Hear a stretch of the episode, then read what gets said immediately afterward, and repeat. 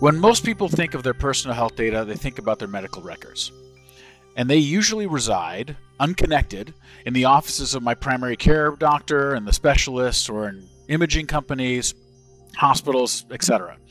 And these records contain information about me, like vital signs, prescriptions, my chronic conditions if I have them, and physician notes, and much more. But health data represent so much more than that, since most health happens outside of medical care settings. It includes your personal circumstances, the choices you make, and the things that you do. This includes information from apps that log your workouts. It's information from your past, like trauma or adverse childhood events. It's information about where you live, what you eat and drink, your education, salary, emotional and social history, and other things, all combining to provide the whole picture of your health.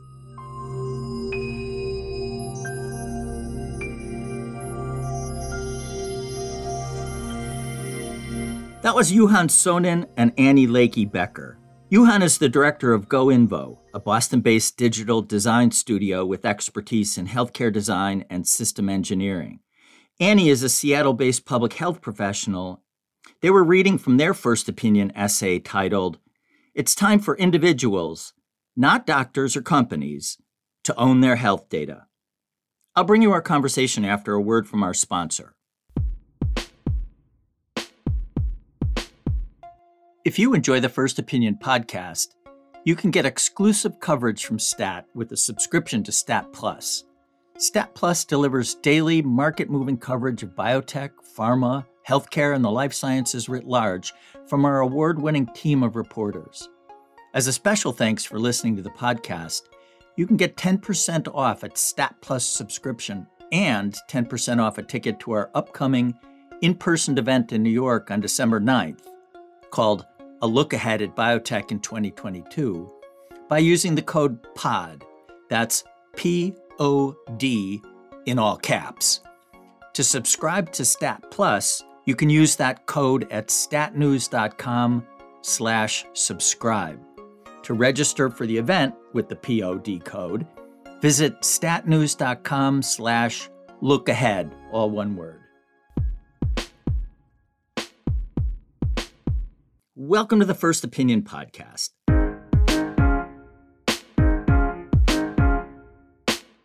I'm Pat Skerrett, editor of First Opinion, Stat's platform for articles written by biotech insiders, healthcare workers, researchers, and others with interesting or illuminating or provocative perspectives to share about the life sciences writ large. It's great to talk with you both. Thank you so much. It's great to be here. You know, most people who write about health data are folks deep into this topic. Like many of the people I heard from after Stat published your first opinion, they sent deep, mostly turgid explanatory emails about health data. You two seem to be outside the realm. So, what was it that put a bee in your bonnets, to use an old phrase, about this topic? Oh, that's a a woolly question with a woolly answer. So let me back up. So, h- how do you guys connect? How do you know each other? So um, I reached out to Juhan when I learned about GoInvo. Um, I personally was moving uh, from the space of being a research scientist. I was a public health research scientist uh, and am looking to move kind of more into the technical space. Uh, and I really love the work that uh, Juhan is doing there in Arlington. Uh, so I sent him an email, and from there it was a telephone conversation, and I, I kind of started uh, hanging out with uh, the troupe there uh, to to kind of get involved with some of their work. And so this is Arlington, Massachusetts, correct? Correct. Not Arlington, Virginia, where the head uh, of a giant, uh, FBI and all all sorts of stuff is happening. Yeah. also yeah. I mean that that sucking sound of our tax dollars just there and Wisconsin. You know, closer to where Epic is. When I first got into healthcare, it was like many. There's a serendipitous moment in your life, whether it's helping your parents or your siblings or children with some healthcare event. Um, and in my case, it was very, uh, I had no idea what was happening with my body after a lab result. I got a lab result back at a, at a little fabulous little clinic inside of a corporate firewall that you walk up to. And I got an initial reading back on my cholesterol.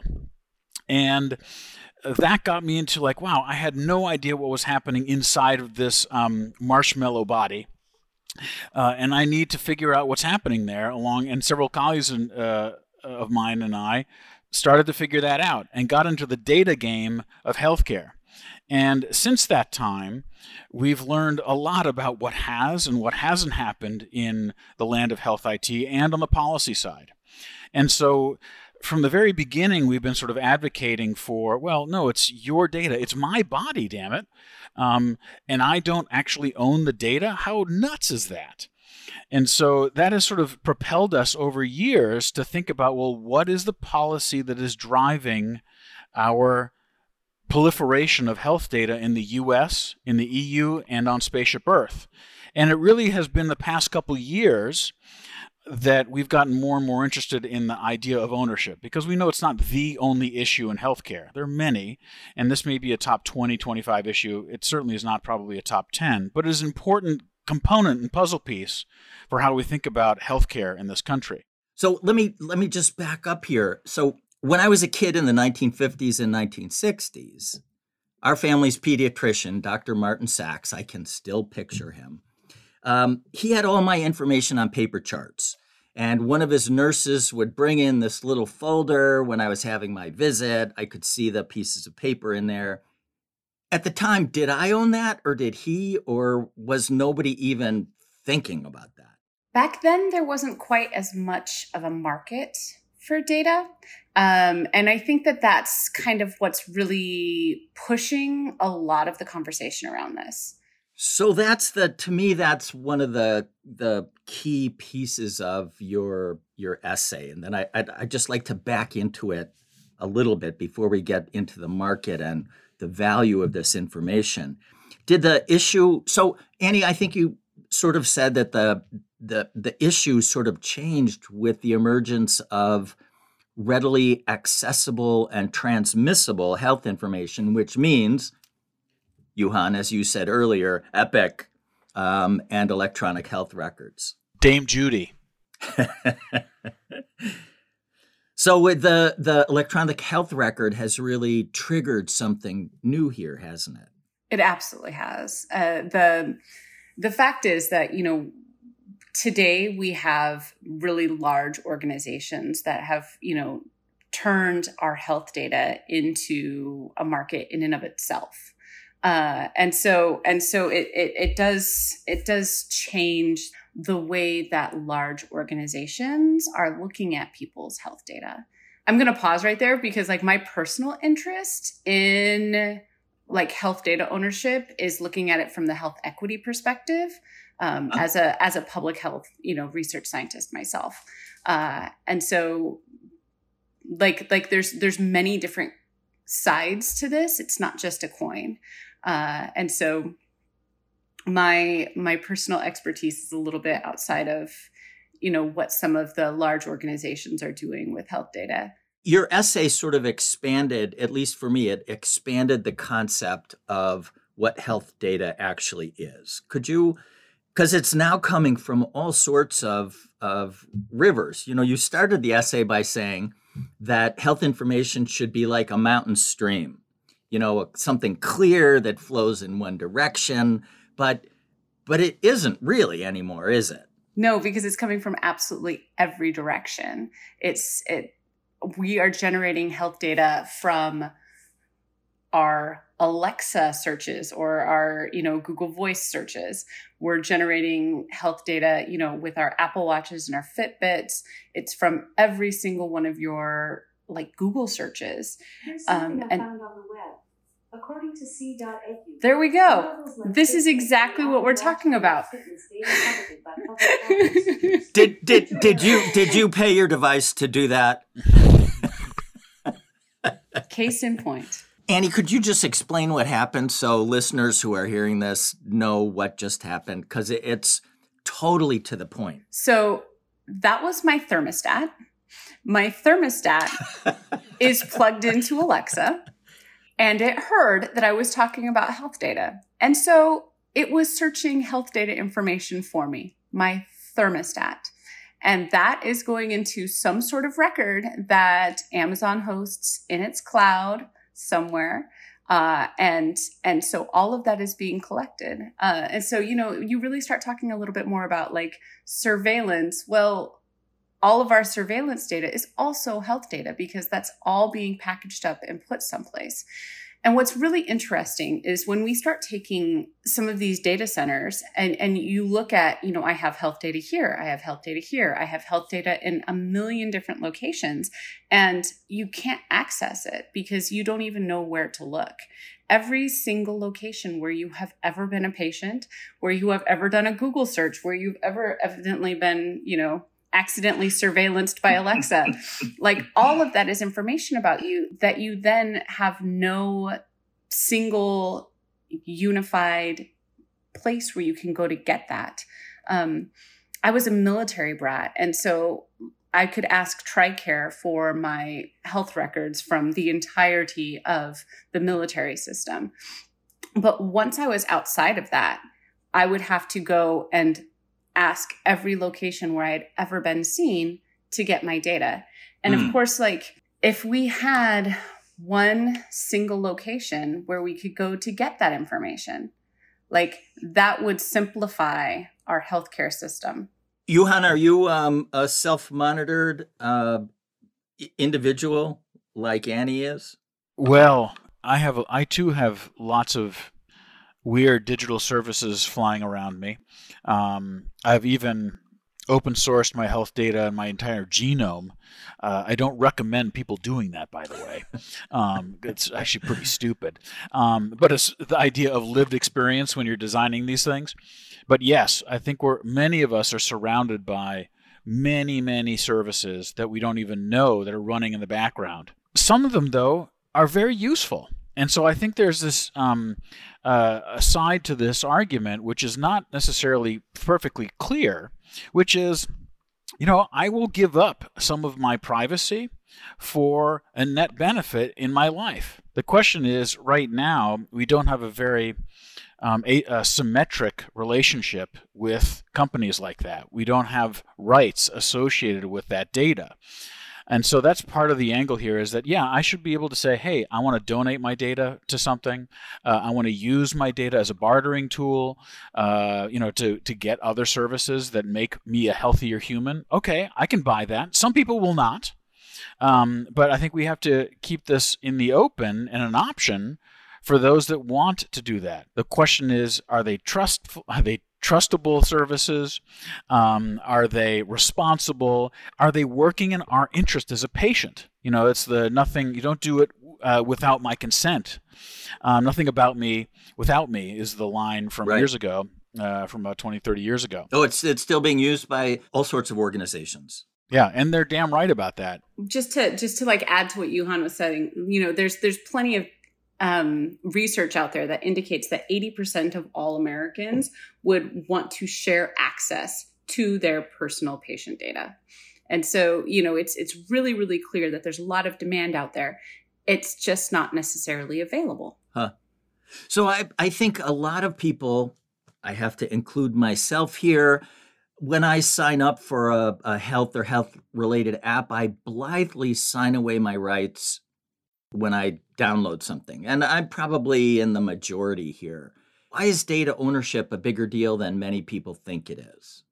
Just from the health equity perspective, just from the perspective of trying to provide individuals with the opportunity to have um, you know true healthcare literacy providing individuals with their lifetime longitudinal health data will give them the opportunity to be able to see how their health is being affected over time, to look at um, and model their options for how to change their lifestyles and what that might mean in terms of their long term health. And it also, like providing that level of interoperability will allow providers to be able to see exactly what's happened with that patient so they can see over their lifetime. Oh, this person has a history of trauma, so they could benefit from XYZ things. For example, 75% of all healthcare communications are still to this day happening via fax. And so doctors don't have people's data. They're not able to see what's really going on in somebody's life. Could it also work in the other direction? You know, so somebody like me, I'm I spend my day looking up health information. Um, so I'm kind of uh, uh, I'm not a, I'm certainly not a digital native because I'm way too old for that, but I feel like it sometimes. But somebody in southern Illinois or east central Wyoming who doesn't have access to broadband and who isn't familiar with um, understanding health data, you know, are they being pushed aside in this, or could somehow this um, own your own data help bring people together? I think that for anyone who has a cell phone and has cell phone service, they would then have access to their data. One of the big things for me, uh, you know, in this in this crusade, really, is um, making sure that literally everyone, uh, you know, from from tech executives down to individuals who are experiencing homelessness. Even all of the 16 year old homeless kids, um, they all have cell phones. This is really an opportunity to um, provide digital equity. And in doing so, it would help to create health equity. And part of that, too, is when you get that on your phone, Pat, to help with your wrangling your health or your life. That's also a design problem.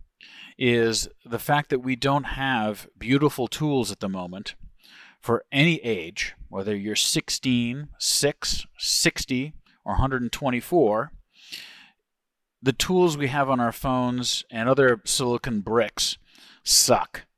And so that is something that uh, we need all generations to jam on and so that we can have a multi-generational service or multiple services depending on your the Rubik's cube of behavior and my uh, how I interact with digital tools or not or allow this thing to do a lot of things on my behalf or let me uh, do it all myself because I want every little nit and noid in my Tetris little you know model of my health to do a specific thing. I think there will be lots of variation, and it's a really great design problem that we haven't solved yet. Is is that the kind of thing that you and your colleagues are working on? We pretend to. Um, so we're, we have a few ideas, but um, the hope is that there are many ideas that will make this work, not just one. But there is something to be said for having one standard health record for a human being, so that there is some common schema that describe us in code. And if you don't have that kind of commonality, uh, hopefully, it's planetary, but right now we'd be lucky to get something in the states, in all the states. Um, that I think is a, is something that has to happen at the national scale. Right, and right now that's so fractured. One electronic health record doesn't talk to another. You can't necessarily easily bring in data from one kind of health app versus another because they're all using different different things. It's it's sort of a mess, isn't it? It is, but uh, you know, there's there are glimmer of, glimmers of hope. So I think over time you're going to be able to uh, that that's going to settle. But we're not quite there yet, and we need to sort of demand the standards. The fact that the U.S. nationally hasn't done it very well at all is been part of the problem over the past decade. So I know that HIPAA, the Health Insurance Portability and Accountability Act of 1996, says that I can request a copy of my information from my healthcare provider. Hey, isn't that quaint? But yeah, oh, for, for a reasonable fee. Um, but that doesn't quite feel like ownership. We're looking at companies that that they have a lot to gain economically, uh, and so you know it's a big question. This is not this is not the EU and this is not Estonia. There are countries where this. I was just going to say. So why you you you mentioned Estonia? Why What's its special place? So they created really what I kind of see as the gold standard in terms of health data ownership. They have a single large blockchain uh, where everyone's longitudinal lifetime health data goes. And everyone has equal access to their health data via an online phone app. They are able to see their health data. Um, they own it, they have access to it, and it all goes into one centralized location. Um, and the US will never be that, but it could be more like some of the European systems where they are trying to create interoperability between each of the healthcare systems in every country so that people, when they are crossing the borders, still have equal access to their data. And I think that we could build something that's like that. It's just going to take a lot of political will, and that's tough to generate. So, Juhan, what kind of why would a company want your or Annie's or my health data? What what can they do with that kind of either? I can't imagine it's individualized data. What can they do with that kind of data? Oh, they can do all sorts of fun things. Uh, some good, some nefarious. Uh, it, it's the whole gamut. Go start um, with start with the nefarious first. Well, I mean, more on the business model side of nefarious is what's happening in the Puget Sound region with Truveta. Uh, and what that is is a, it's a series of hospitals who are getting together. They're pooling all their health data into one giant data lake. Let's get excited about data lakes, and then monetizing that um, to say, well, let's be able to look at conditions, let's look at population health, let's see who we can, uh, what kind of synthetic algorithms we can start to create based on uh, the patient data, um, and make money directly off of it. Now, generally, I wouldn't be so miffed about just the idea of making money. I mean, that's uh, a very human thing in some ways, or at least capitalist thing, and but here we didn't have an option. No patients were given the opt out rights. Two, the hospitals in more than half of U.S. states owned the data by law. And so they had full rights of access. And by by a patient engaging with any of these hospital systems the first time when you're getting a blood pressure check, the data use agreement that you're sign, signing to go into that clinic automatically places the power of ownership and control into the hospital's hands. And that happens across the country. That's not just indigenous to the Puget Sound. You do that here at Mass General Brigham or wherever else it is. And that to me is, is also funny because there are .orgs out for the public interest. And here we have, you know, basically, I mean, maybe we need something different in the way we aggregate data, laws around that, saying, hey, does the public actually own aggregated data at that level? So, Annie, you mentioned, I think just a second ago, that it, it would take incredible political will to kind of get to any patient ownership. What what actually might it take for it to, you know, for you to own your data or me to own mine? Well, I think the first step is to let people know what's really happening so that they can understand it. Uh, so the first thing that has to happen is is public knowledge because a lot of these things, you know, such as what's happening right here. I'm in Seattle, uh, so what's happening with Truveta, um, letting people know, like, hey, like when we go to these clinics, this is automatically what happens with our data. Um, and then from public knowledge, we can start to create legislation. We can start to build coalitions. And and again, you know, it's not all nefarious. You know, like I'm I'm a public health research scientist myself. I love data. I understand exactly what it takes in terms of, you know, getting institutional review boards on um, onto a project and making sure that everyone's data is safely used when scientific research is happening. Uh, and I'm fully aware of the amazing things that we can do with this large aggregated data sets in order to further science.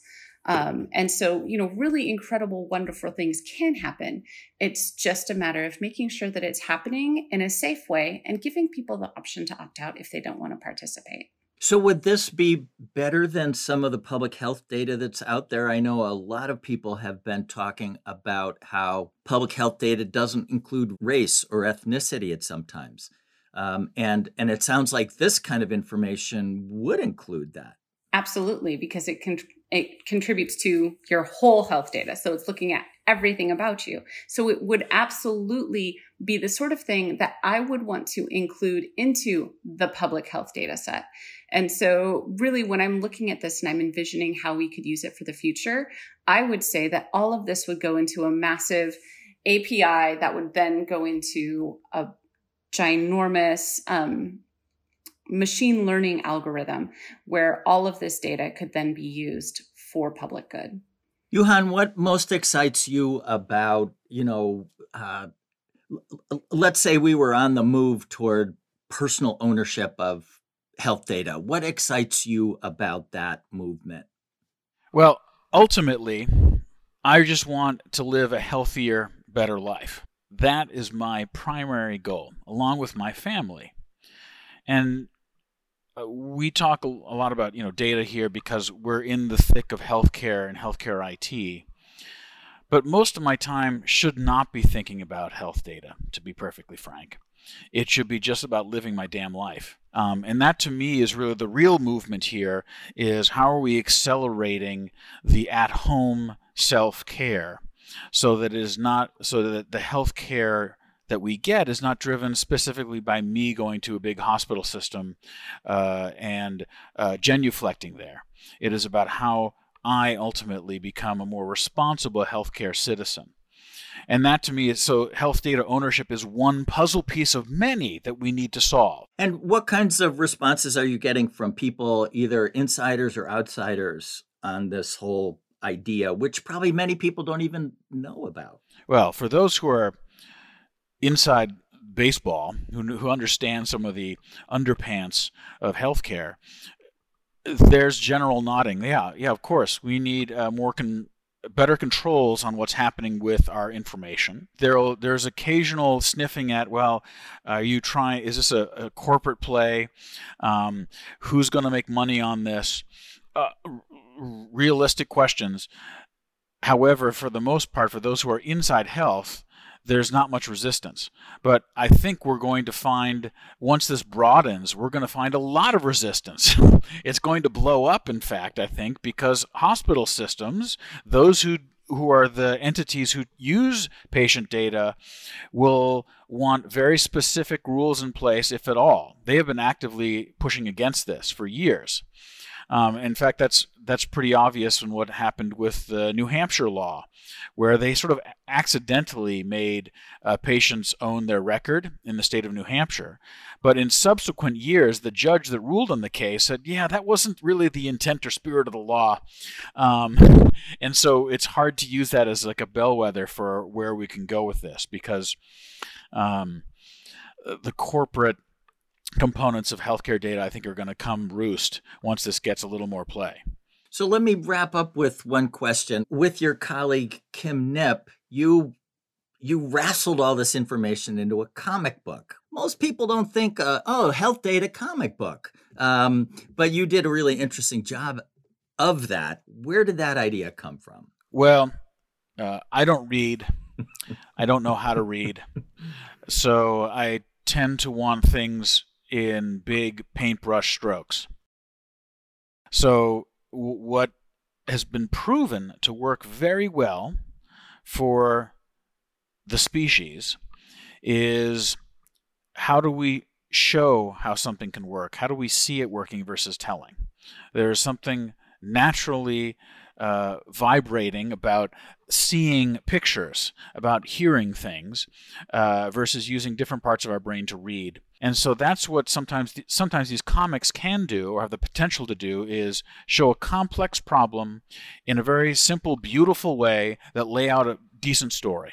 And then the hope is that the human who's looking at this, browsing, maybe with a little reading, can then understand a little bit better once they get through this graphic novella. So I, I urge all of our listeners to take a look at the comic. I'm going to put a link to it on the page that um, uh, from which we post the podcast.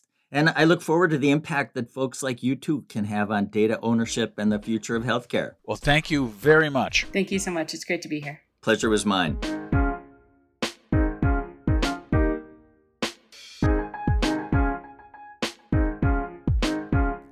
Thank you for listening to the First Opinion podcast. It's produced by Teresa Gaffney. Alyssa Ambrose is the senior producer, and Rick Berke is the executive producer. I love to hear from listeners. Please let me know which First Opinion contributors you'd like to hear on the show, or what topics the podcast should take on. You can do that by sending an email to first.opinion at statnews.com. And if you have a minute, please leave a review or rating on whichever platform you use to get your podcasts. That's it for now. Be well during this strange and uncertain time.